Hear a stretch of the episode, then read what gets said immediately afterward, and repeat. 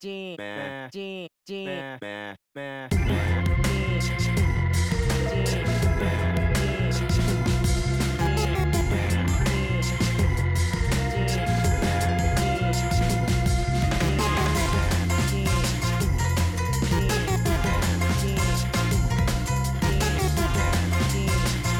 京ナンバーワンポッドキャストマゴさんトマソンのジメジメワイドショー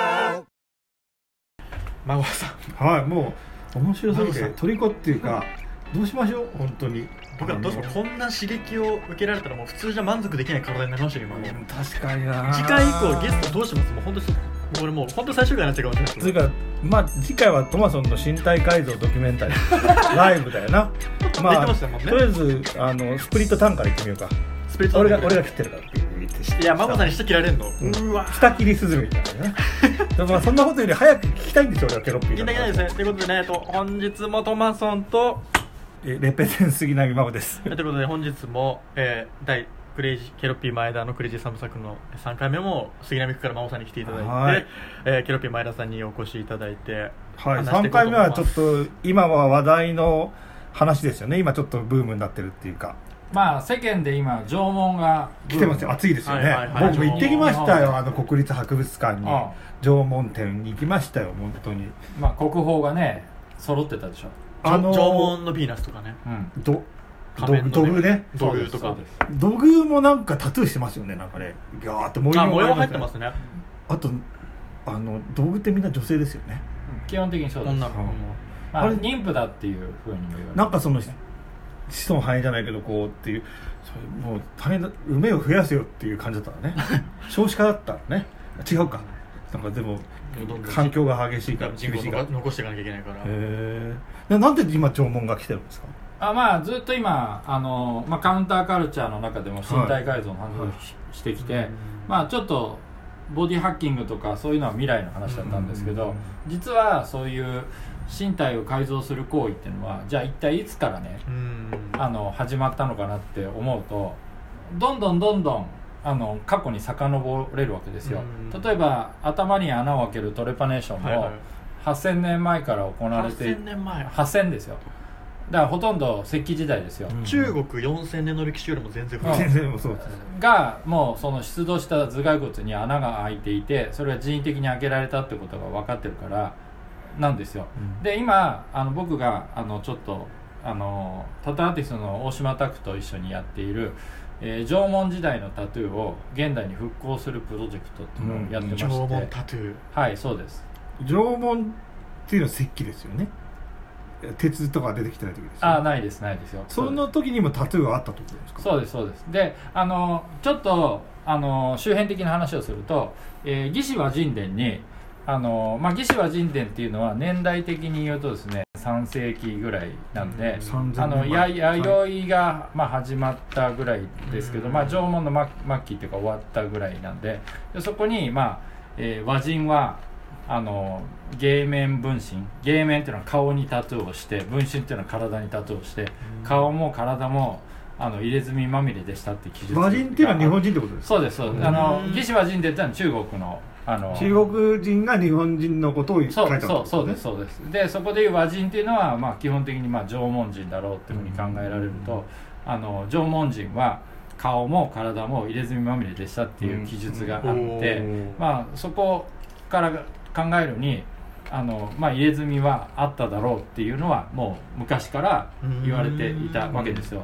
うん。うん。でもう一つはさっきちょっと話があったその土偶？うん。土偶もなんかいろいろ体に模様があってそうですね。まあ、あれはなんかそのボディーペイントだとか洋服だって話もあるけど、まあ、実際に体にタトゥーをしてたとか、うん。まあ、スカリフィケーションってこう切り傷でね、模様を刻んだりするのっていうのはやっぱ部族社会であることなんですが、うん。かもしれないとか言われていて、まあ、それはそれであの高山純っていう人が「あの縄文人の入れ墨」っていう本を、うん。うん。あのまあ、前に書いてるんですけど、うん。それでとかではやっぱりその土偶の文様は、うん。あの入れ墨なんじゃないかタトゥーなんじゃないかっていう議論はあったんですけど、うん。まあ、僕らはさらに進んであの縄文土器うん。のあらゆる文様もあの、まあ、火炎型土器とかああいうですか？いや火炎だけじゃなくて、まあ、要するにえー縄文時代って1万年も1万年以上なんですよ、うんうん。うん。あの今一応縄文時代の始まりって言われてるのはもう1万5000年前ぐらいまで行っちゃうんですよね、うん。お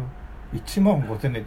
縄文式典だと1万年ぐらいからスタートですよ。前からぐらいから。あああのいわゆる今言われてる分かりやすい縄文がそのぐらいなんですけどあ結局だから縄文時代だけでも少なくとも1万年は確実にあって、よく例えばさ縄文時代と弥生時代をさ比べたりするみたいなさあの縄文土器弥生土器とかいうい歴史ですね歴史。歌もあったけどあれはちょっとなんかやっぱ昭和的な発想で、うん。あの弥生時代短いんですよ結構ね。あの紀元前から紀元後ぐらいであの600年ぐらいしかなくて。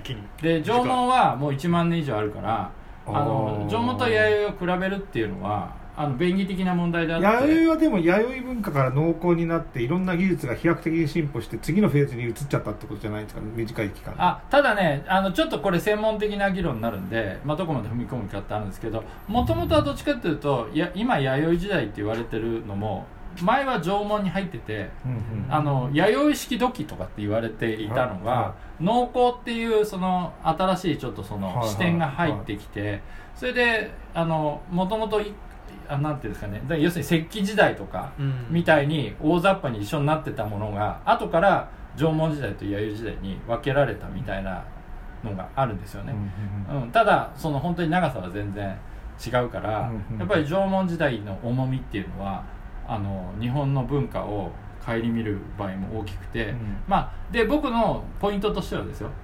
あの僕別に縄文の専門家じゃないんで、うん。僕のポイントとしてはやっぱりあの縄文時代にタトゥーがあったのかっていうことに関して、まあ、少なくとも縄文末期にはさっき言ったけど魏志倭人伝に記述があるからうん。あったんじゃないのっていう話になってるわけだから、っていうことですよね、うん。でもう一つはさっきちょっと言ったみたいに道具だけじゃなくて縄文土器もあの人間の体を象徴してるんじゃないかっていうね考え方があってだとしたらあの縄文土器の文様ももともと全部人間に彫られたんじゃないのっていうふうに考えるとああ確かに。あもうあらゆる縄文の文様が全部タトゥーのなんかあの蛇のなんかから見たのそうですそうです。うんに見え見えてくるっていうね。あの縄文式の時でこうよく展示されてるものってはい。なんかこうなんていうんですかお祈りの時みたいなのに使ったんじゃないかとかあるけどあるじゃないですか、はい。普段の生活でもああいうの使ってたんですか？あの火炎型時みたいなの。そういうことではないんですか？あれは特別な祝祭の時とかだけなんですか？あのねえっ、とちょっといろんな話があるので少し整理していかないといけないんですけど、まず簡易式土器って見た目がキャッチーだからい。現代人は好きなんですけど、はい。あれは僕の知ってる範囲の知識でいうと結構新潟にそうですよね。新潟市ですよあね限定されていて日本全国特に1万年以上続いた縄文の流れからすると意外とそのニッチブーム、な感じですか？うん、ブームとしては短くて。俺紙コップ紙コップ買っちゃいましたよ。この火炎型時の こうプリントがしてある紙コップを。あそうなんだ。え意外とそういうニッチっていうかえうん。は新潟限定みたいな。あそうなんですよ。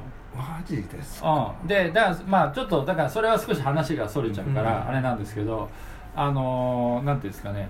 えー縄文土器が、まあ、鍋だったっていう人もいるわけですけど、うんうん。鍋にしては確かに不便なんですよ、うんあともう一つさっき人間のか体を象徴してるんじゃないかって言われる一つの話に穴が開いてる土器結構あるんですよ、うんでその穴は肛門だっていう人もいるしうんもし縄文土器が全部女性だったらそのまあ、はい。性性器だったりとか、ね。まあまあ子供が生まれてくるっていう意味でね。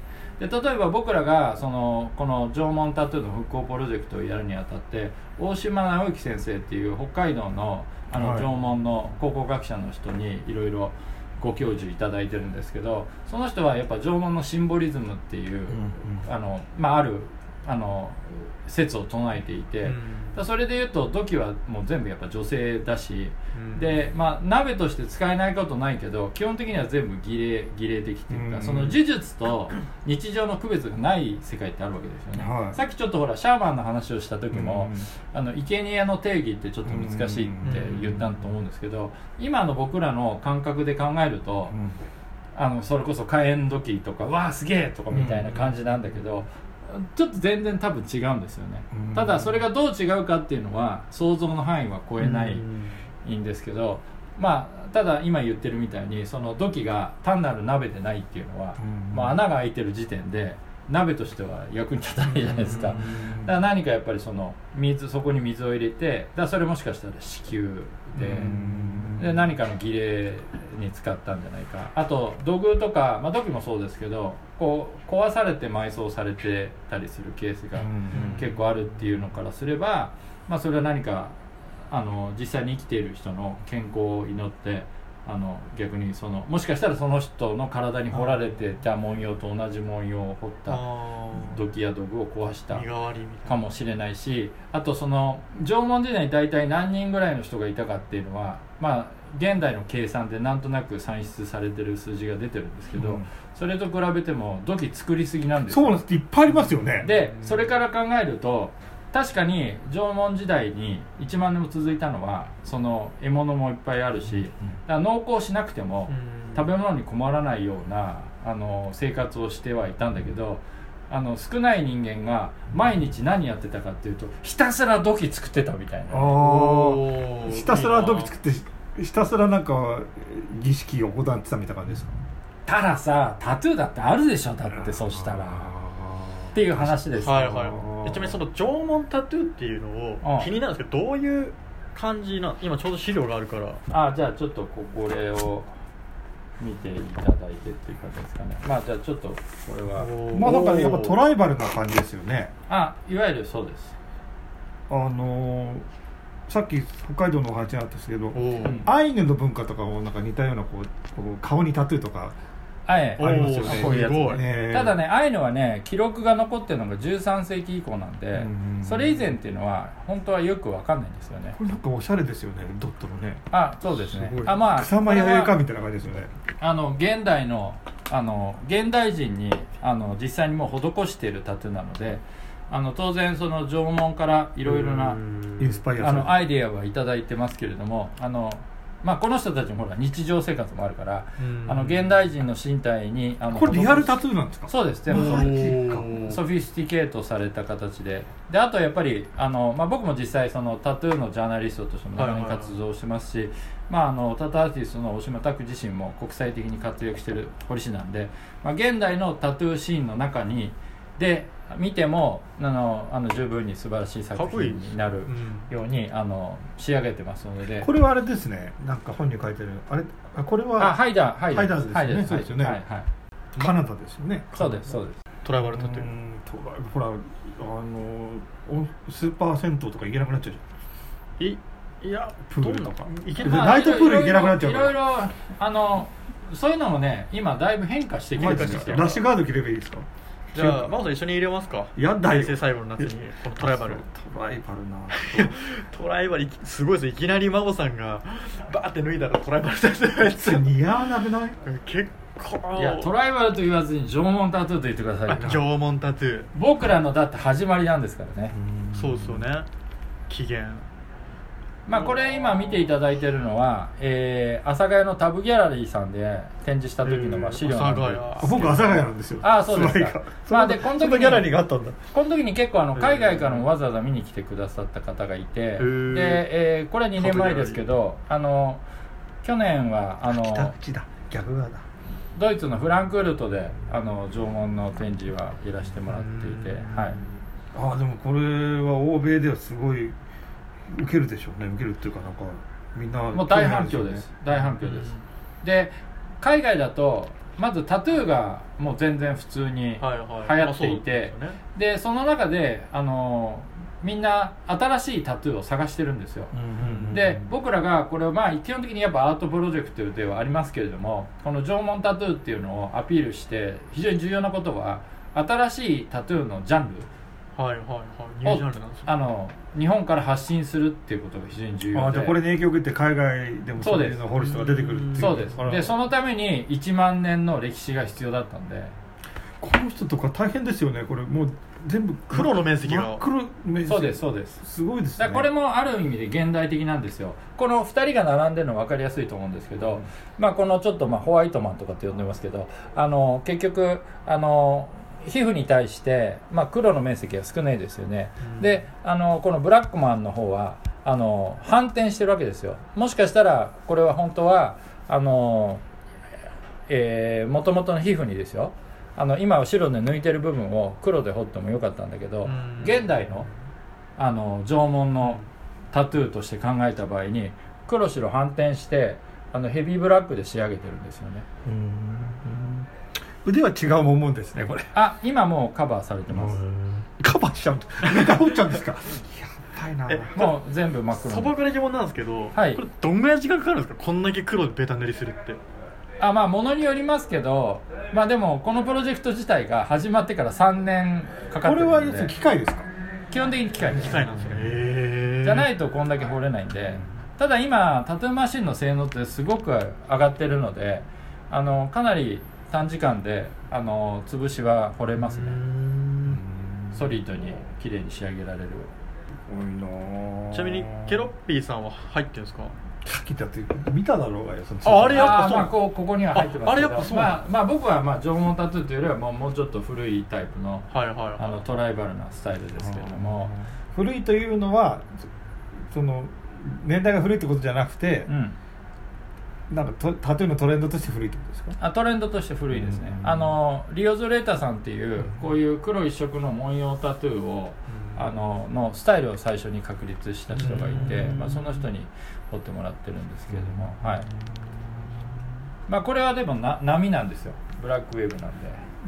波波波で、えへー。まああのちょっと聞いてる人に言葉で説明すると,、えー、と僕これは99年に彫ったんですけどこの当時これスリーブって言って腕一本をあのお願いしますみたいな感じで彫ってスリーブっていうんですねもももらってるんですけど、はいこれはちょっとやっぱ珍しかったっていうか、うん。あ腕一本はない。なかなかあの当時ね、うん。90年代の終わりぐらいっていうのは。で、あのその後にやっぱりあのどんどん増えていくはいはいはいわけですよ、要するにタトゥーっていうと特に西洋のタトゥーっていうともうちょっと小さい大きさでそうですねワンポイントみたいにそう、まあそれをを日本だとワンポイントって言うんですけど、まあっていうのがあのもともと主流だったのがあの変わるんですよね。90年代にあのもっと体の広い面積を使って大胆に彫るタトゥーがこうガーッと流行ってくる時期があって、まあ、その中でこういうやっぱトライバルっていう、まあ、当時ね言われた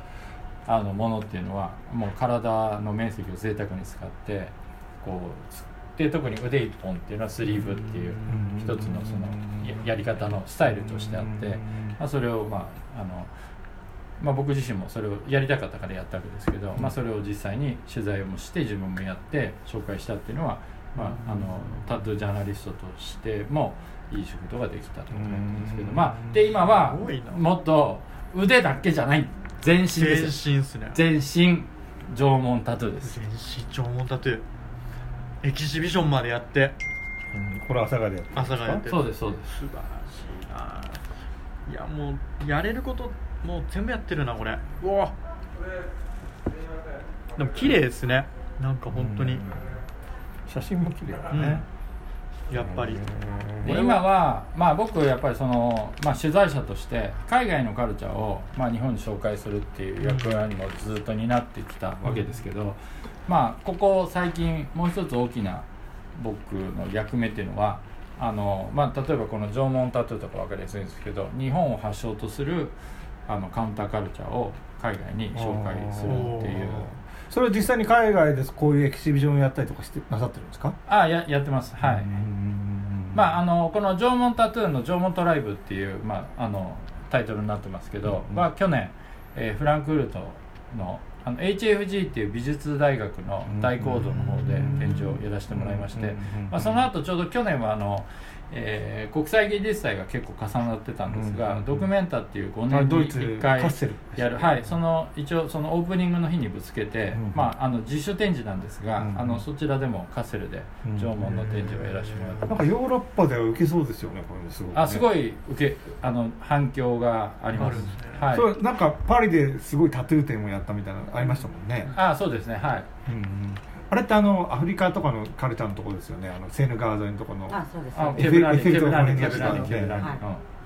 からもうちょっとその補足するとまあこれは例えば縄文のねタトゥーなんですけど、まあ、もうちょっとずっと話してきたその身体改造の話で言うならばあのやっぱりあのそれは海外でも結構言われてることなんですけど例えば一つの問いとして人類が初めて描いた絵は洞窟の壁に描かれたのか、うん。人間の皮膚にああ描かれたあのかっていうコーじゃないけど洞窟の中に動物でが体に体にこう入れてるかってことですか？うん、で、はい。一応今のところ海外の、まあ、美術史ではその人類の美術っていうのは洞窟壁画から始まってるんですけど、うんうんうんまあタトゥー愛好家の間では、あのそれは人間の皮膚だろうっていうあーさっき言ったようにそ話はあるんのですよねまあ、自分のを認識するみたいな部分でもアイデンティティね。アイデンティティってことでっていうのはあるかもしれないですね人間がね。それでね面白いのが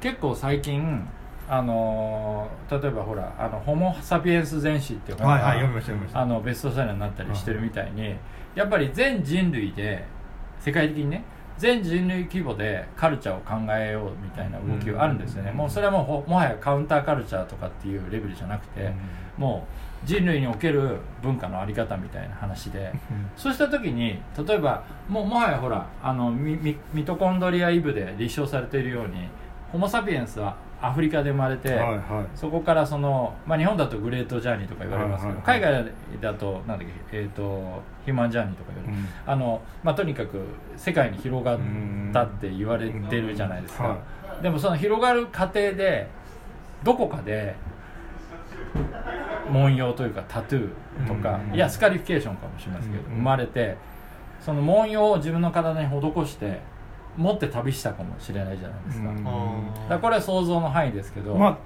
多分そのある種小さい集団とかなで行動とかを一人で行くわけじゃなくて、まあ、集団で行動したり集団を形成するうんっていうことになってくると思うんです。そう集団としてのアイデンティティみたいな形でこい俺たちこいつらは俺の連れだとかわかんないけど、うん。ホーミーだって言うんだけどファミリーだみたいな感じでアイデンティティとして掘るとかあるかもしれないですねもあるしほら紙がね紙ってもっと後かもしれないし。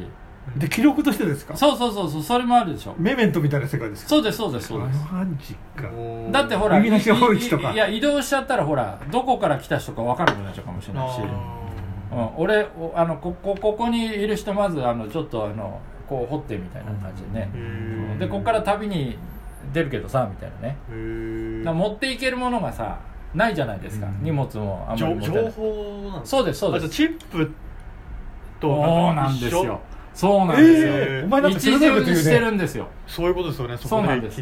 ですごい面白いのは要するにアフリカを出発したホモ・サピエンスが荷物も持てないしね、はい。持っていく時に俺たちはアフリカで生まれたっていううん。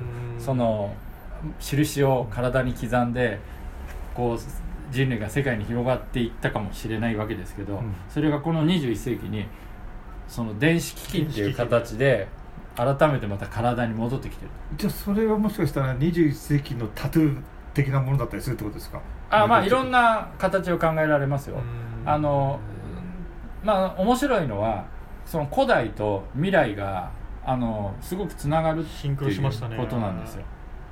まあそういうのもあるから日本日本のアイデンティティを考える時もねまあ縄文が流行ってるから縄文縄文っていうのは簡単なんですけどもうちょっと深いところで考えるとこの文様あのドキドキドキとかドグとかわーとかって言っててもいいんですけどあのもっとその文様自体に込められたものは何かっていうことを自分の体に引き受けて考えたい人たちも出てきてるわけだそうか。らかなんか俺その国立博物館はいはいはい。で縄文って言ったじゃない。その縄文ガールみたいなの言ってキャッキャ言ってんだよ。その縄文ガールとかみんなもう掘ってたりね。そうですよ。ギューってね。もうだから縄文タトゥーをね。だから孫さんがもうお金出して募って縄文ガール募ってでも入れ実際に入れ来ないでしょ。実際に入れてでそれでもウンウィンじゃない。でそれでアイアイドルにす？るアイドルです。地下アイドルいや地まあ下別になんかなんか強制したいわけじゃなくてあの気がつい気がつくっていうのが大事なんですよ。だから気がついた人たちは何かをやってるんだよね。だからそれは変な話だけどマイクロチップでもいいんですよ。ただマイクロチップの中にそのもっと過去とつながるうん。縄文とつながるものをイメージしてる人もいるかもしれないし、うん、だからここここのデータを開いたら無限な文様が出てきたりとかね、っていうのも面白いじゃないですか,、だそれがやっぱりそのもう身体改造っていうカウンターカルチャーが、あのある種その成熟してあれなんですよ。あのいろんな方向に広がっていることの面白さなんですよね。なるほどね。うん、だから DARPA も注目するぐらい面白いんですよ。ダーパもあのダーパ僕ダーパって全然あのい25年間生きてきてあのこんなに聞いたの初めてですね。うん俺も今日初めて聞いたんですダーパって。だってダ金持ってんですから金。ダーパってななダーパってそんなだダンパダンパダンパだったりしてるダンパダンスパーティーとか。ねダンスパーティーなのかダンパなのか分かるんだけどダーパってねあだってなんかちょっとほら分かりやすい例で言うとほらなんかガッチャマンのさ科学技術庁長官みたいなのが来てたみたいなもんなんです科よ学忍法火の鳥ですよ。いやだからそこまで言っちゃうとちょっとフィクションだけどあ本当にその国のさあるこうこうドバーンっていう予算をあのどっちに使うか決めれる人がそんなやつらいるんですね本当に。その人が来たからあのおおってなった。でだってさあのさっき言ったその、えーボディハッキングの国際会議とか日本からの代表はさ、まあ、クレイジージャーニーで僕が取材行きましたけど、海外とか BBC とかさえが普通に来てるんだから。あのクレイジージャーニーでの反響ってどんな感じですか？あもうめちゃくちゃすごいですよ。すごそう。だからまああの次の放送が11月なんで、はいはいはいぜひそちらも見ていただけるあとさらなる深い世界に行ってますから。ーなんか確かにこう知らない世界をちょっと垣間見るみたいなことではちょっと興味深い。僕ら消されたりしないですかね？大丈夫ですか？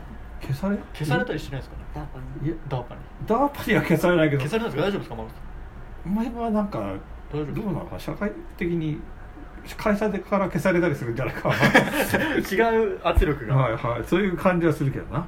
面白いのはやっぱりその初めに今最先端とかうん。のことを話聞いて縄文まで行ったけど狂いとこう戻ってっていうところが面白いのと、そのまあ今日はその、まあ、1万年以上続いた縄文時代の話だったんですけど、まあ、で弥生時代と縄文時代の際とかがうんちょっとないみたいなところもお話もあったじゃないですか。でも、例えばそのあこそのまあ縄文時代は狩猟社会だったりしてでそこから、まあ、いわゆる社会科の社会な、まあ、学校の、まあ、勉強でいうとその農耕になっていろんな生産性が高まって人類が進歩していくみたいなとこあったじゃないですか。でうんそういうところでこう、まあ、人類がこう、まあ、ある種進歩っていうか、まあ、してきてそこの先にもそのテクノロジーはあるじゃないですかチップマイクロチップどうのこうのっていうのも、もしかしたら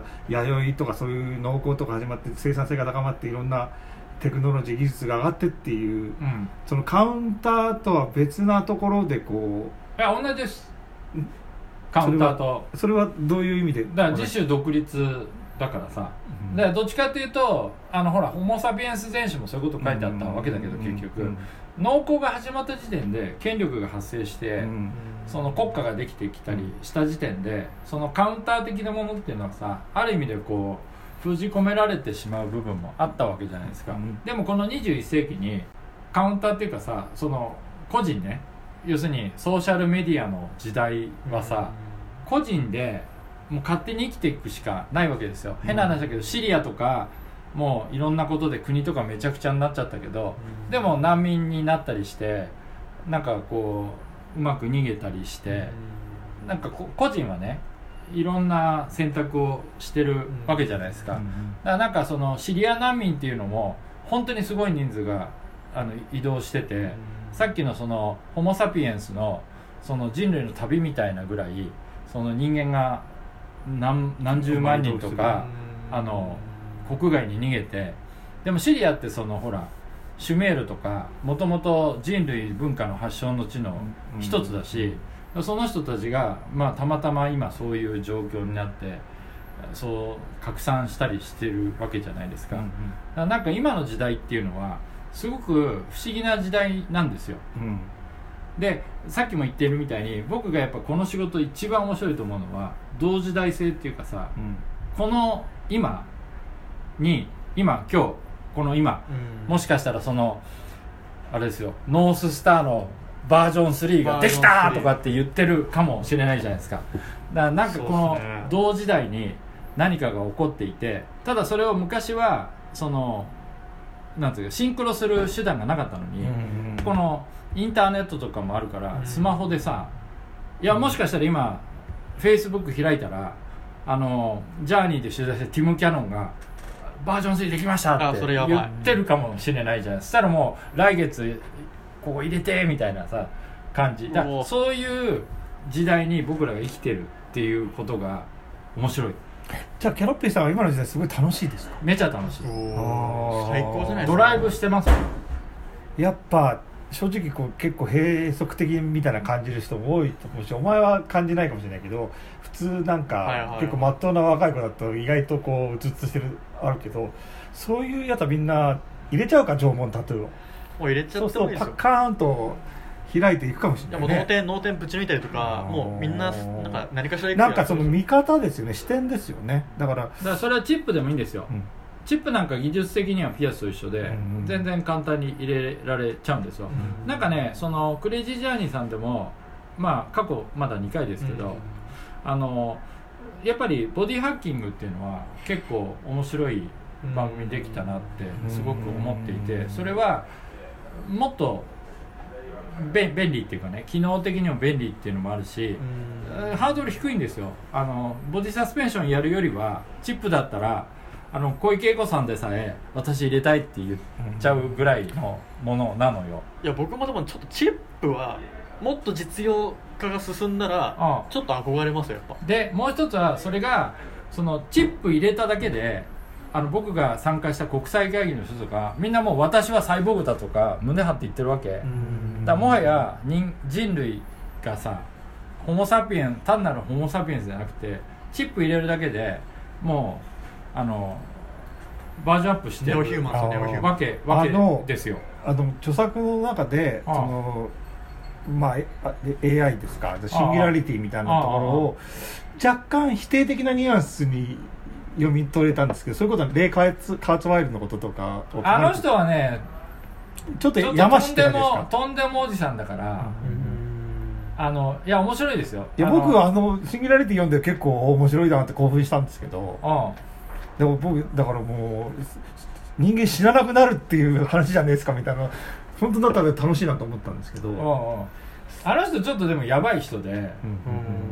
あの一時はさあのライリアンっていうほらあの宗教の宗教っていうかあのう宇宙人のメッセージ聞いてる宗教の人たち。あそれは知らないですけど、とうんあのレイカーツワイル一時は仲良くしてて。でライリアンがクローン人間作ろうとしてた時はあのカーツワイルはライリアンを結構支持してたぐらい。うん。だからなんかちょっとののんぽりっていうかあの頭が良すぎてちょっとやばやばい人っていうかうん。あのまあそれは僕個人の意見ですけどね。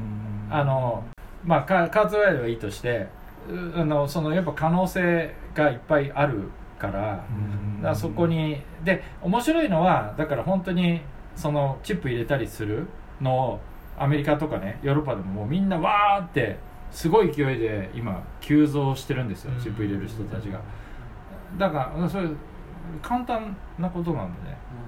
カジュアルですようん、まあまあ日本だとちょっとまだいろいろなその入れても何に使うのかって問題もあるから入ってきてないけどちょっと日本のカウンターカルチャー頑張るっていう感じですよなんかすごいエクスペリメンタルっていうか超なんかエッジーな話を聞いてるような気がするんですけどなんか元気になってきたんですけどお話聞いたら。おなんだ真央さん元気になってきた。なんかちょっと前向きな感じになお前向きになってきた感じになってる。おあで出したほら来年どうせほらなんかあの平成終わったりするしまあで多分東京オリンピックが終わったら多分なんかい今のところちょっと秘密にしてたあの日本政府のいろんななんか財政問題とか、はい。日銀とかやばいじゃないですか、うん。あのどっと出てくるんですよ多分ね、うん。海みたいなのがバッて出るわけそうそう。したらなおさら個人うん。さっきのほらシリシリアの人たちがね、うん。まあ、個人でみんな逃げたみたいにあやっぱりこ個人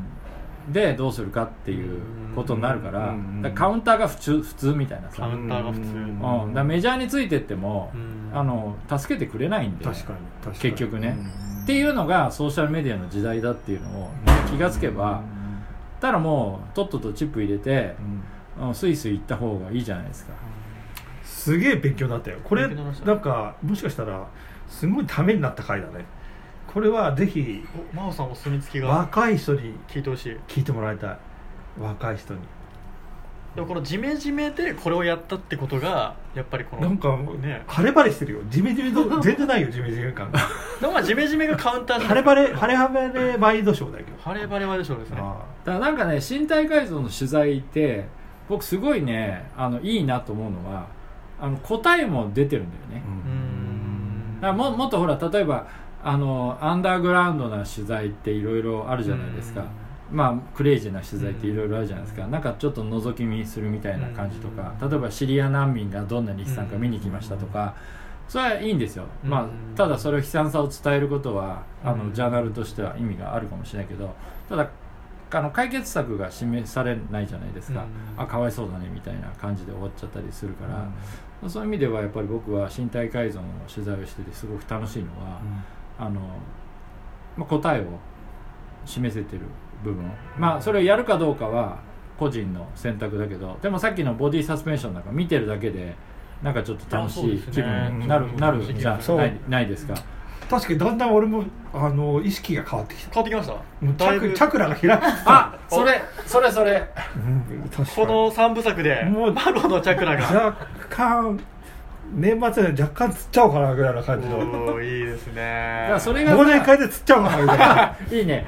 だからそれがさそれこそその1万年の縄文の時代からもしくはそのホモ・サピエンスがアフリカを出た時代からさつながってるかもしれないわけじゃないですか。だからネアンデルタール人はやっぱりチャクラが開かなかったからさうん。移動あの人たちは移動ができなかったと言われてるんですよね。